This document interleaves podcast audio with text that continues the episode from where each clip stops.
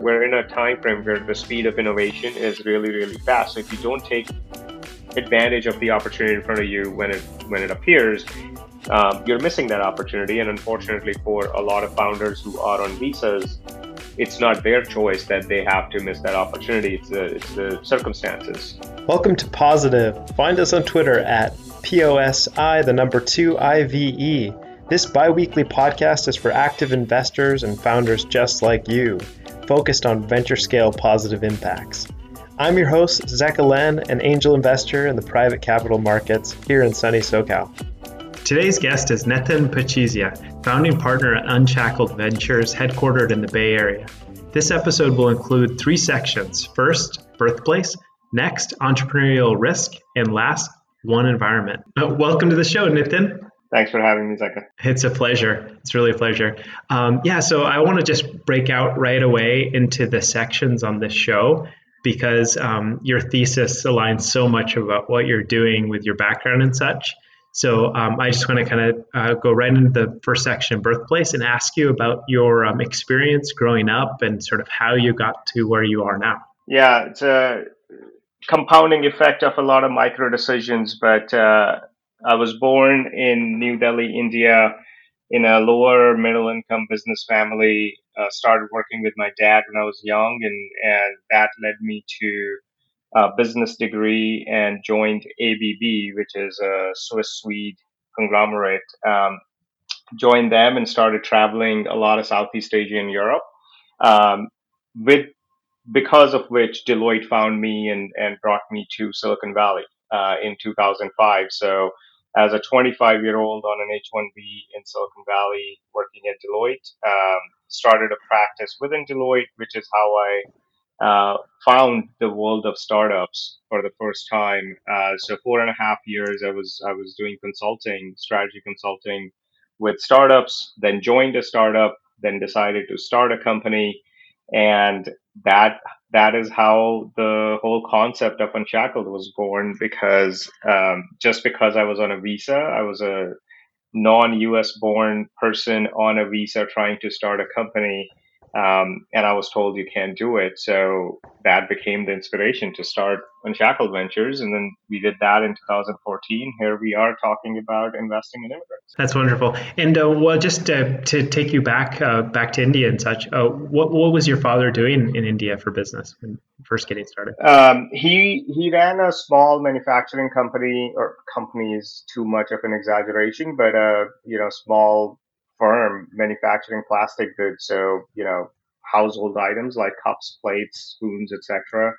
Um, he would make them and, and sell them. It was a one man show for a long time. And then I saw him grow the business a bit with a few employees, but it was as SMB as it gets. That's incredible. I mean, I, I imagine you must have a very practical sense having that exposure from an early age. Uh, practical is one way to to put it. The other characteristics I uh, I think that fit better would be frugal, um, extreme grit, hard working, you know, work ethic, um, and a very fair way of doing business. Like from what I remember from the earliest days, um, seeing my dad operate his business was just an uh, incredibly fair way. Whether it was paying his workers, paying his vendors uh, charging customers, everything was revolved around we got to be fair in business.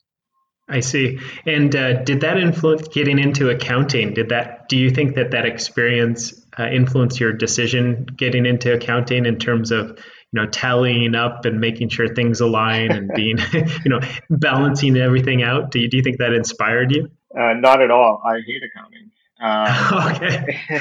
I never practiced accounting, to be honest. I, I, the decision to get into accounting wasn't mine; it was my dad's, and it was influenced by everybody in our family should just be chartered accountant. And so I was told that I need to become a chartered accountant. I wanted to become a software engineer, um, but uh, you know that just wasn't meant to be. So I did CA because my dad wanted me to.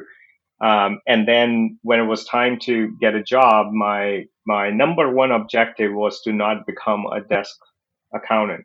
So I passed on 40 job offers until I found a, a job as a management trainee at ABB.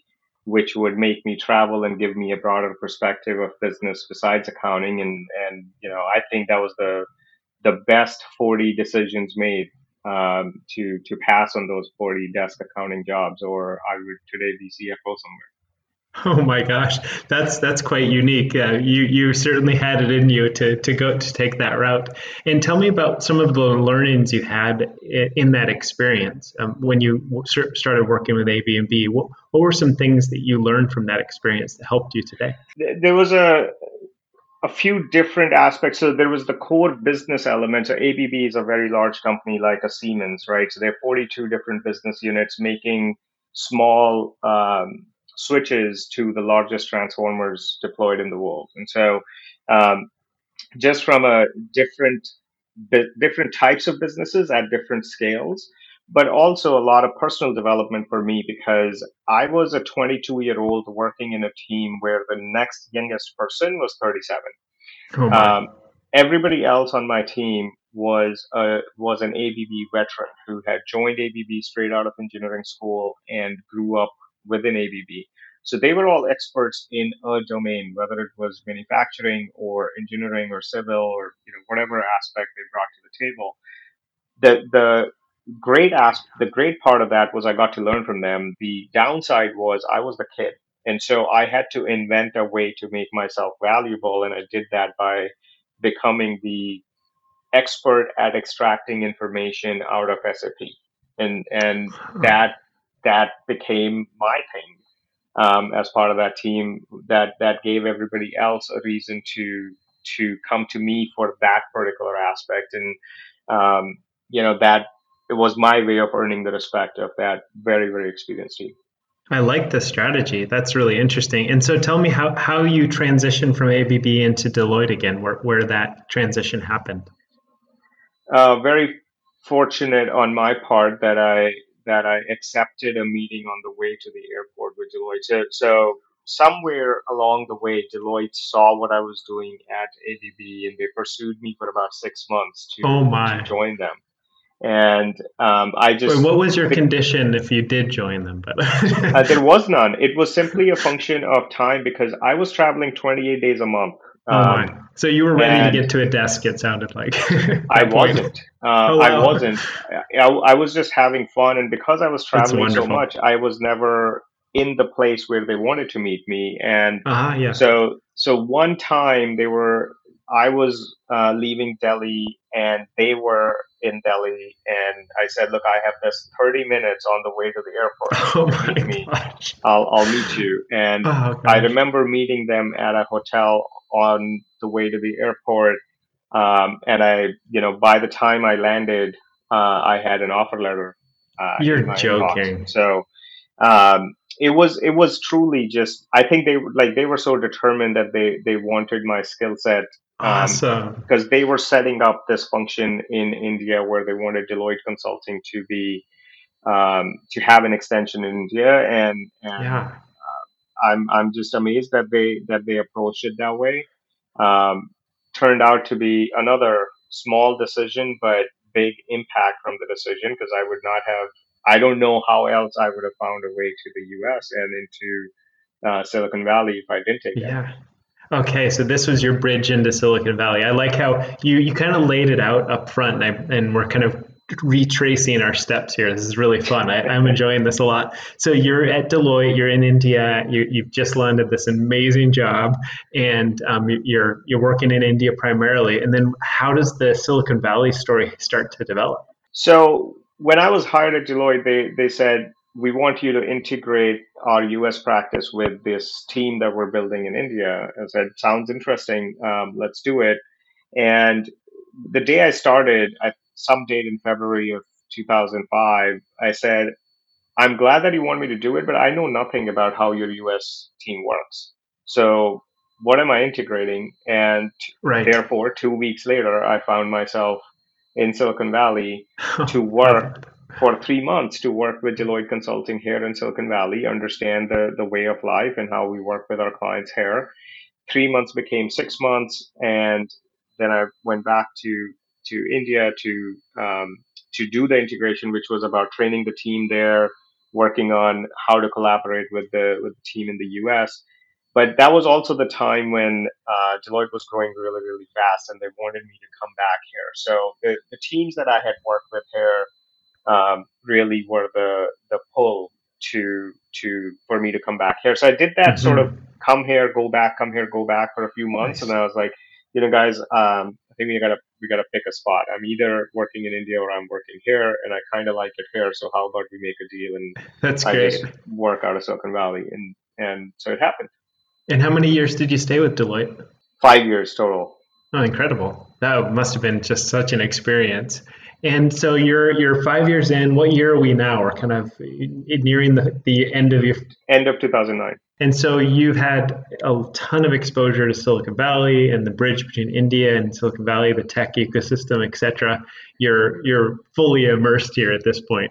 Um, so when do you when do you start thinking about venture capital? When's that trigger point for you? Think outside of that consulting. It, it wasn't. Uh, so while I was at Deloitte, um, the first call it six to eight months i worked at worked with larger uh, companies as clients. So mm-hmm. hp brocade hyperion gilead type of clients. Um, and that was quite boring. And so i started looking around me and there was all these startups that were becoming popular. So i started asking within deloitte uh, what are we doing with startups? And the answer was we don't do anything because they don't pay much. Um, or audit is the team that the audit and tax work with startups, not consulting. And so that became inspiration to start a practice that could um, become meaningful for startups. And, and we started that practice. It, it started working out where we would go in with small projects and help startups manage growth. So, you know, as things start, when the flywheel starts churning, you don't have enough time to put in the people, processes, and structures to to manage that. And so right. we became that extension for the management team to be able to do that, which is how I discovered VCs. Is you know, uh-huh. so where are these resources coming from? Oh, there's this thing called VCs who fund yeah. um, who fund startups to grow fast. Um, and so my last call at three four years was or three years at Deloitte was where I started networking with VCs because you know companies they were investing in were were becoming potential target clients for me. Um, right. And in that process, I met Osman Rashid at Chegg. Um, Osman is an uh, immigrant from Pakistan. He started Chegg after he got his uh, green card, and um, I got to know him at Chegg. But then, towards the end of 2009, uh, he asked me if I would join him on his next company, which is how I took. Uh, I got my first startup job, really? um, which was being controller and CFO at ed tech company called No. Um. So that's where my direct VC exposure came in as the team that was raising money from VCs. And so had the fortune of working with, or good fortune of working with First Round Capital, uh, Floodgate, Andreessen Horowitz, Intel Capital. Um, we had Incredible. at Kno, we had a phenomenal team and a, and a great um, investor base. And so that was where my real VC exposure came in. Okay, and um, wow, and you say how long were you with this uh, startup for? Two and a half years. And then, so you're you're now. Uh, did I uh, presume there may have been like an exit or something? Did you? There was an exit, but um, after I left, so so. Oh, yeah. My last six months when I was at Kno, I was also moon, uh, moonlighting on an idea with a couple of friends and our internal promise was when we have three paying customers, we'll all quit our jobs and go full time on it. So got the three cool. customers, um, and that was the time to then then quit. And that's the first time in seven and a half years of being on an H-1B, someone told me you can't do that. You're on H-1B. Oh. You can't just leave your job and and start your company. You you, you need someone to sponsor your visa. And uh, I was like, that doesn't sound right. Um, it's you know i should be you should be able to you are the attorney you should be able to give me a way to do what i want to do and right. um, i also went to the vcs I, I knew and checked and you know they all had a similar ish answer which is we can introduce you to attorneys who have helped our our portfolio founders i know enough attorneys i need i need a solution not not a counsel huh. uh, and that was kind of so so that process took about a year for me to really understand all the nuances of immigration, figure out a way mm-hmm. for how I will be full time. but it took a lot of time away from building the core thing that we are supposed to be building as as founders. And so um, that became the inspiration for starting Unshackled as a mechanism for founders to not be slowed down or waste their time on becoming immigration experts, but mm-hmm. really do what you want to do and let us as your partners take care of everything around your journey as an immigrant. You focus on your journey as an entrepreneur. Awesome. Okay, this will this will be a great transition for us to go into section two on entrepreneurial risk. So you're suggesting again that you were looking to to go out and start a company, but you being on an H-1B, you found that you found that you had kind of like a there was a bottleneck, and it gave you inspiration to look at what some solutions were for other people in this similar circumstance. Now, in the pre-show, we talked a little bit about this uh, green card, you know, 2005 shift. Do you want to share a bit more about that? Yeah, there was a 2005 is a, is a decent marker. I don't know if there's a you know specific date that triggered it, but right around that time frame, the t- the time it took for someone to get their green card started shifting to take much longer. Especially if you are from a country like India, where I was born, it would take you 15, 20, 25 years to get your green card. Amazing. The reason green card is important in this equation is green card makes you visa independent, which means you don't have to work for somebody else once you have your green card. You can you can work or not work or be self-employed. Uh, you can do whatever you want um, as a person who's born in the U.S. is able to do. Mm-hmm. So when when the duration for how long you're going to be on a visa, meaning you're waiting for a green card, as that mm-hmm. expanded, more people are now spending their times and especially their prime risk taking years working for an employer versus starting their companies, even though they want to start their companies. And so that was the dilemma that I was in in 2012 is do I continue to work at a company or do I start my own company? If I start my own company, I'm taking that immigration risk in addition to the typical entrepreneurial risks. Mm-hmm. Where I'm comfortable with the entrepreneurial risk, but when you're taking an immigration risk, you're risking your status, your right to be in the mm-hmm. US. You're also risking your family if you have a family right? Because yeah. they may be dependent on your immigration status. So, so that's the part that kind of really starts uh, slowing people down. Mm-hmm. Is um, I should just start. I should keep working for the bigger company until I get my green card. But by the time you get your green card, your situation has changed uh, in terms of how much risk you can take, and the areas of your expertise may have shifted, right? So what you could have built as a company when you were ready to take risk, that that domain may not be as um, as ripe for an entrepreneurial yeah. venture. So there's a lot of things that that move. Uh, we're we're in a time frame where the speed of innovation is really really fast. So if you don't take advantage of the opportunity in front of you when it when it appears, um, you're missing that opportunity. And unfortunately, for a lot of founders who are on visas, it's not their choice that they have to miss that opportunity. It's the it's the circumstances um, that because of which they have to to miss that opportunity. And we hope that we are that equalizer to some extent that um, you know by enabling founders who are not slowed down by their immigration status, uh, we're able to still help them build great products, build great companies, create jobs for Americans, and um, and therefore create wealth for everybody else.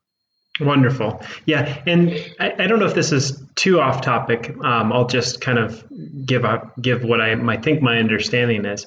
Um, I understand that there are some companies that, that form in foreign countries and then they make these companies subsidiaries with a U.S. headquartered Delaware C Corp, for example, and the founder's uh, headquarter in the United States. Is this something you help your companies with, or is this a new innovation, or what is this?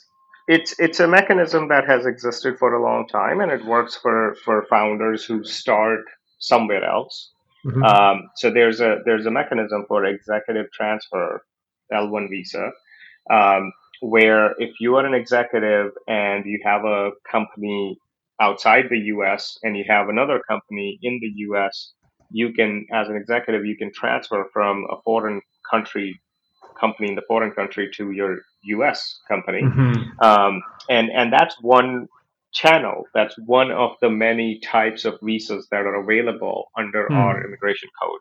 The immigration code is kind of like the tax code, right? There's a there's mm-hmm. a lot of different types of incomes and exemptions and deductions, but not everybody's an expert at tax, and just like of that, course. not every founder is an expert at immigration. So um, there's there's a lot of nuance in in all of that, but the the, the channel that you described does work for certain founders. Mm-hmm. The the founders that we're more focused on are founders that are are individuals who have made their way to the U.S. already. They came to the I U.S. See. either for school or to work. Like I came here with work um, or in some cases, um, they're immigrating as families, whether it's for refuge, whether it's because you know their parents moved here and and mm-hmm. uh, the founders were children when they came here.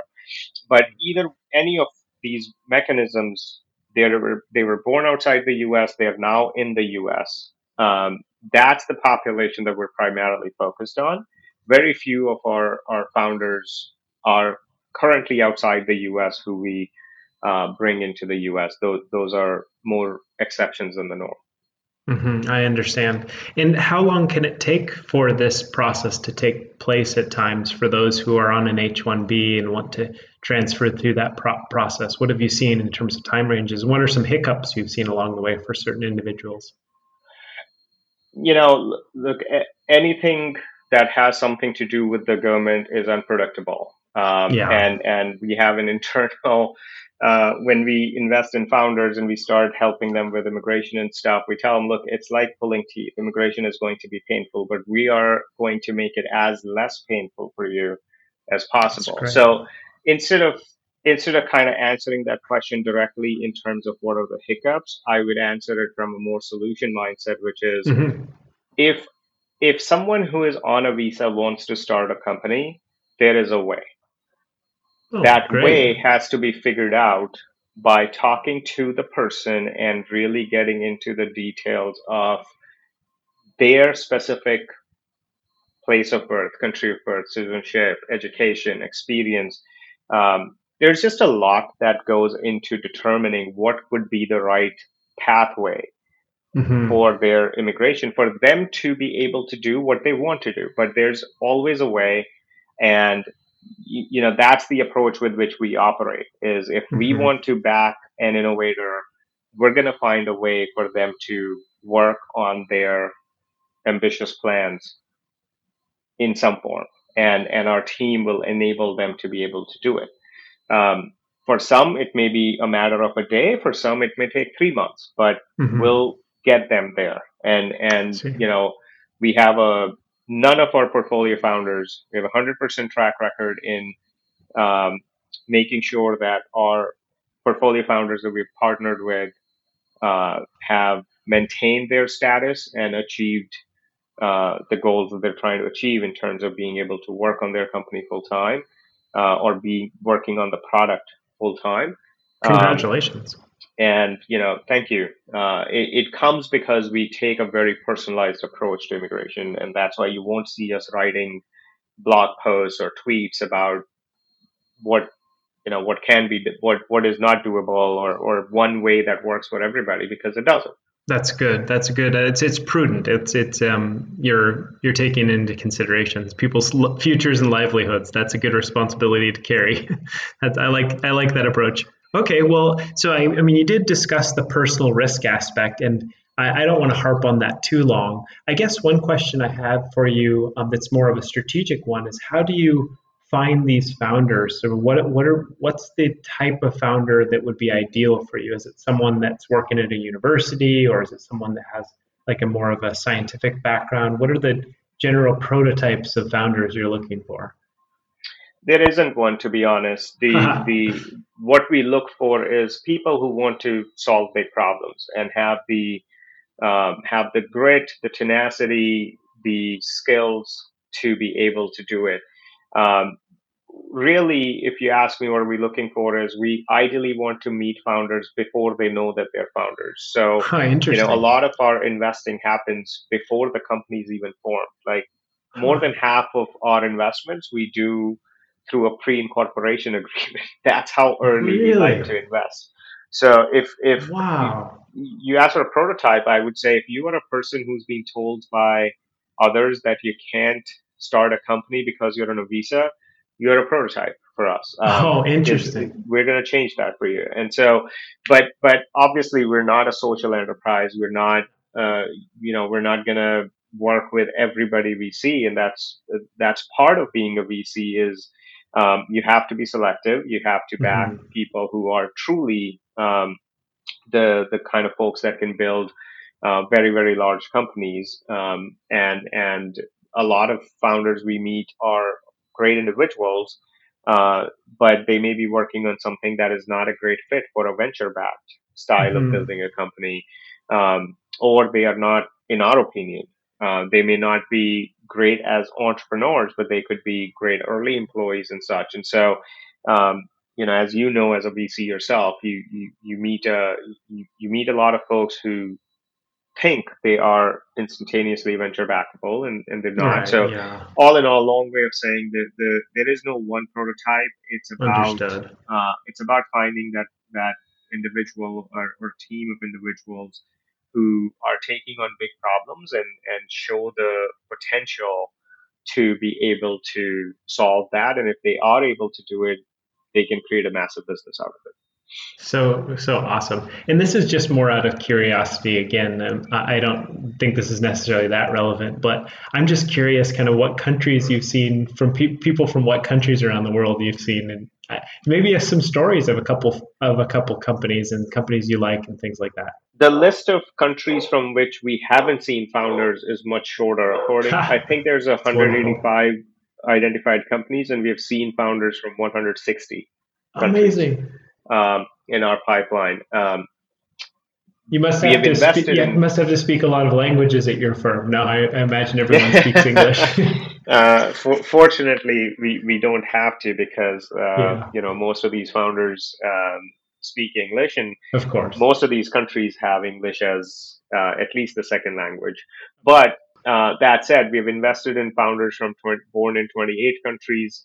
Uh, so it's it's a very diverse uh, portfolio, not just in in diversity from a from a gender or or orientation standpoint, but diversity of thoughts. And so um, there's there's really no sort of uh, I, I don't know how to say, but there's no domination of of, of one kind or the other, and and part of it is the, our portfolio kind of reflects the country, right? Because we mm-hmm. we we attract people from all over the world. Uh, people right. who believe that they can build a great future, people who believe that they can solve big problems because America has the infrastructure and the ecosystem to to build great businesses and, and solve big problems. Uh, we attract those problem solvers, and and we consider it part of our role is to enable them in in solving those. I'm so curious about how you educate or inspire the people who may, I mean, I don't know what ratio of people are on the fence about becoming entrepreneurs when you start having those conversations. I'm just wondering, kind of on a practical basis, what that conversation can be like, like how it evolves. I know um, that's quite general. We we tend to refrain from doing that. You you don't want to be in the business of making entrepreneurs. Um, I, I don't think that's a that's a great business. But understood. The, the part that we love doing is not just picking winners, but helping athletes become winners. And so I see. There's a difference, which is I don't want to inspire someone to become an athlete, but the person who is determined to become an athlete, can we help them become an athlete and become a winner? Uh, that sort part like we can coach. do. So, so therefore, the you know where we play on that fence is if someone's not sure if they are an entrepreneur or not they have to do that discovery on their own but if someone's determined to be an entrepreneur and the um, and and the only thing standing in their way is because they were not born in the us that part we can solve for right so um, just because the conditions of your birth were such that you are not eligible to do something or you don't have that friends and family network or the resources, that is solvable. But the determination to be an entrepreneur has to come from within. Amazing. And so tell me about the fund fund I think you closed fund 1 and we didn't actually go through the timeline. What year did you uh, wrap up fund 1 your close? We raised our fund 1 in 2014, started investing from that fund in 2015 and then we closed our second fund in 2017 and we're currently investing from that fund. So from great. that second fund. So so great. Okay, well let's let's keep moving forward here. Uh, we're we're in interest of time. So uh, section three on one env- environment, uh, one environment. Um, you talked uh, in the pre-show. You talked about how you engage with corporations and, and perhaps foundations. Do you want to highlight more of that and kind of what the focus there is? Um, I, I think the over overarching view there is that we take a positive view of the world, and and I, I my personal take is most entrepreneurs take a positive view of the world uh, in the sense that they focus more on solutions, less on problems. And mm-hmm. and when you do that, you find supporters who really want you to advance in that uh, in that solution. So um, when we started, um, obviously there was a two kinds of voices were very prominent. Number one, the voices talking about how successful foreign born entrepreneurs have been in the US. And second voice was about um, how we're not doing enough to enable foreign born entrepreneurs to, to build in the US. Mm-hmm. Um, what we looked at was well, if both are true, then there has to be a practical solution to to marry them and therefore enable more foreign born entrepreneurs to be more successful in the US. Um, and, and, and that view was very much aligned with a, with a, with a number of uh, foundations or investors who believe that uh, immigrants make great entrepreneurs, great company mm-hmm. builders, and it's great business to invest in them. Um, uh, uh, and and so they partnered with us as as investors, as um, collaborators on you know getting stories out about entrepreneurs. Um, and so we've had the pleasure of being beneficiaries of partnering with such investors or uh, collaborators over the years. That's wonderful. You had corporate investors and foundations invest in Fund Two. Did you have any invest in Fund One? Yes. Oh, amazing! That's really an accomplishment. Uh, well, I, I don't know. We'll find out in another five years or so. sure, uh, exactly. Whether what it is, but no, we've had. You know, I think we approached raising money for Unshackled as raising money for a company. Our first fund was almost a seed round. Our second fund was a Series A uh, type of approach, and in that mm-hmm. process, we found uh, that it's not the traditional LP base that's that's really great for uh, one, the kind of fund that we're building, and two, the kind of managers we are, because um, my partners and I didn't come from traditional VC background. We were learning mm-hmm. when we raised our first fund, we were learning on the job. And so we raised from a lot of other VCs and angel investors who had been investing for a long time so we could learn from their experience. But along the way, we met foundations and, and family offices and, and corporations who became interested in investing, even though it was the first time we were being investors in the first fund. We had a lot more of that in fund two.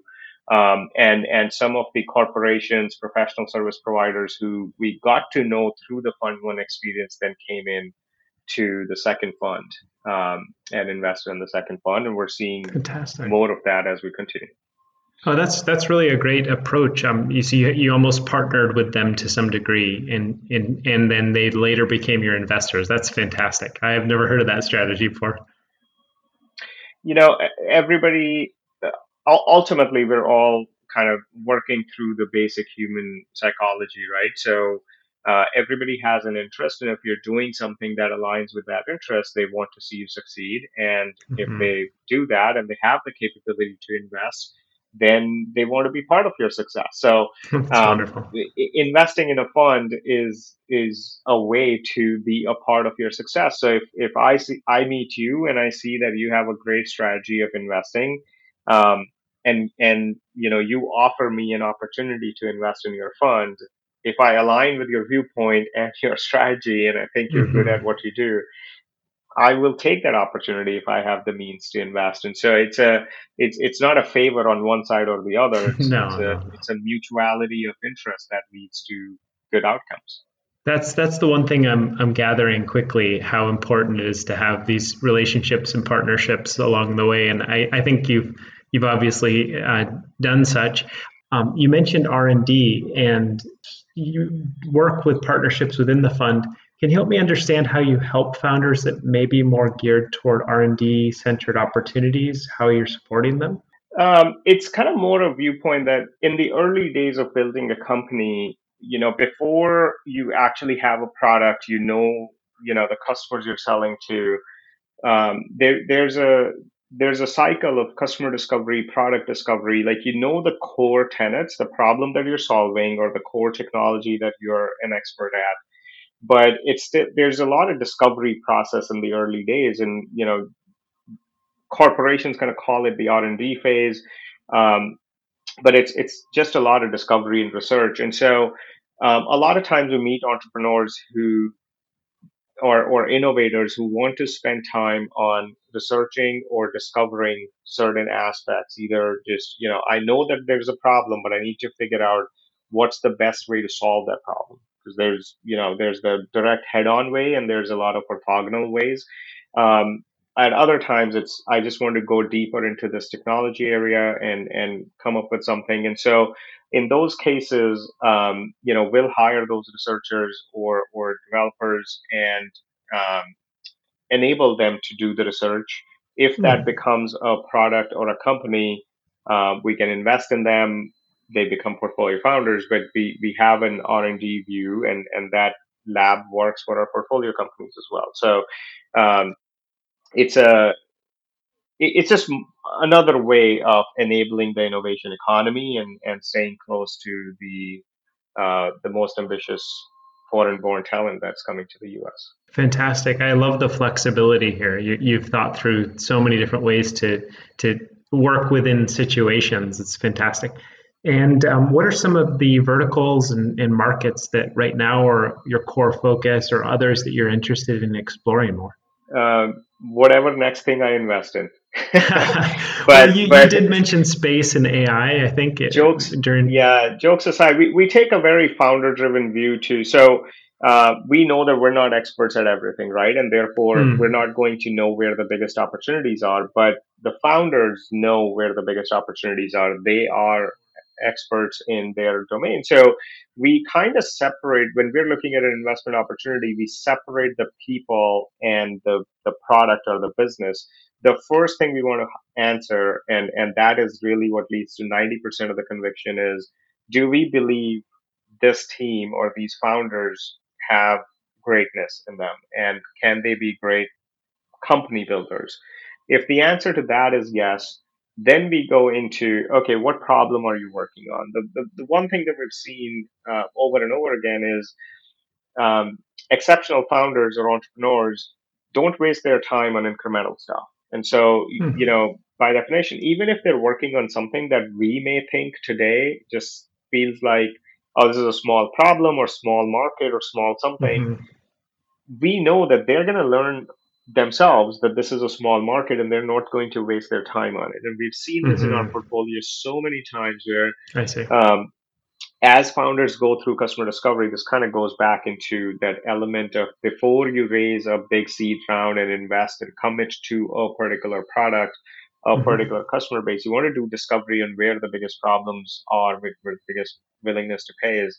But um, a, a, lot of founders will do that discovery and shift from that small problem to big problem. Um, mm-hmm. and, and we welcome that. So a lot of the sort of internal resources that we have built, the way our community is built is to help founders go through that process faster as well. Mm-hmm. Um, so in, in that sense, when you, when you're able to kind of separate, you get to see the world and especially the future world from a founder's perspective.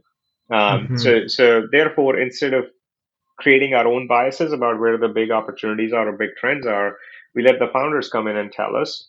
And through that virtue, we've seen, um, you know, opportunities in space, opportunities in food tech, from everything from uh, how we we produce our food and what goes into that to how food is distributed um, between businesses and and to consumers. Um, you know, creator economy as it largely is being called, but but really just the the de uh, disintermediation and and decentralization of where media comes from um, mm-hmm. is is really really interesting and obviously you know the the developments over the last 20 years in terms of devices and internet have a huge role to play in that um, so we're, we're fintech is is an ever changing field um, so there, there's you know those are areas in which we see a lot of uh, lot of our pipeline, but that doesn't mean that we're not seeing you know other stuff. It's um, we we tend to not get biased by any of any of the hot trends. Before I let you go here, I'm going to do a little bit of nudging and ask and hold your feet to the fire and tell me about a few of the startups in your portfolio that stand out or that, that you want me to highlight. Uh, you want to ask something or just no, I just I would love to hear like just a few examples of, of some startups that stood out to you and, and maybe a story or two. I'm I'm really excited about some of the stories behind these startups. Yeah, I mean we can talk about, you know, one that's um, doing it's fintech in Africa, and um, you know we met the founders when they had the ambition of uh, there's a there's um, Africa is a huge uh, economy uh, but the infrastructure for enabling commerce is not that great. And one big area they saw was uh, the way the African economy is. You, you, have a lot of SMB. You don't have you know big corporate structures like here. And so in that environment, there is no great way for credit to be to be risked or factored. And so they started working on a mechanism to capture data um, from uh, individuals that could that could become a, a source to figure out how to assess their credit. Uh, it's not through the credit score mechanism the way we have it here, which is largely linked to uh, your spending and debt. Um, but it's more their approach is more behavioral. Uh, and and the speed at which they've been growing and, and their customers are you know banks institution uh, insurance companies educational institutions who use this data to be able to assess what their customers need or how to price their customers um, it's it's that shift away from um, your how you how you handle money to just who you are because now we have a lot more data on on people um, and what's the name of that company again? They're, they're called Juni, J U N I, or Juni. Pngme now now called Juni. Um, you know, we in this case again, the, the problem was less understood to us because obviously we we don't know Africa as well as they do, but the yeah. founders were uh, were what we invested in, and through them we've been learning more about Africa. We have another company uh, called Sote that's doing logistics in Africa, so we we now have a a decent vantage point in terms of learning from them to understand how um, things are evolving in Africa. Um, a, a, very different type of team, which was you know very raw, young uh, founders uh, at Digital Brain, uh, Keshav and and Dima. Um, these are uh, 22 year olds when we when we met them, but you know their lived experiences are are more than I'm about double their age, and and their lived experiences are are better quality and uh, deeper than than mine, and and so just incredibly impressive people. Um, the the the analytical framework that that they have in terms of how they assess problems and, and solutions, how they assess opportunities, how they made decisions uh, in their life uh, Keshav grew up on a coconut farm and became a two times world champion in, in uh, Rubik's Cube. what? Wow. Um, and and is now building a company that's that's uh, that's making it that's like superhuman for customer success. So it's making customer success reps significantly more efficient with what they need to do. Um, so you know, we we I know you wanted to hear a, a, a couple of stories, but there's so many I can I can go on and on. And I know, I know, I, and I'm sorry to do that to you. I know you love every one of your companies. You just, I, it's, I know it's just it's there's hard to. there's such incredible I know. uh, breadth of of experiences and stories and backgrounds sure. that um, you know being in our position is is really a privilege in the in, in the truest sense of the word. Yeah, you're you're uh, you're the right person to be doing this, and it's been a, a real honor to have you on the show. And, and I invite you back. It's been wonderful. And uh, before I let you go, um, just want to just give you a last chance if you want to share any upcoming events or um, with listeners, or maybe ways to reach out, get engaged with what you're working on. Yeah, the, the call to action really is if you are an entrepreneur or a future entrepreneur and and you've been told you can't do it, just reach out to us. Uh, we're one of the very few venture funds that respond to everything that comes into us. Uh, if you go to our website, there's an open pitch us form. Uh, everyone, whether we get introduced to someone or someone finds it directly, everyone fills that form. It goes to our entire team. We all look at the information, and then meetings get scheduled. Um, with the founders, but that's that's our way of saying how uh, cold intros and warm intros carry the same weight. We, we, we, we don't discriminate between cold and warm. Um, but yeah, really, just if you if you want to build something and you want to solve big problems, uh, please reach out. We've had amazing guests on the show, and I'm very grateful for all of your support. The show is now available also on Google. It's available on Amazon. It's available on pretty much all the platforms, iTunes. We would love any positive feedback you could give on uh, iTunes, especially. Leave us a review and keep listening. Appreciate it.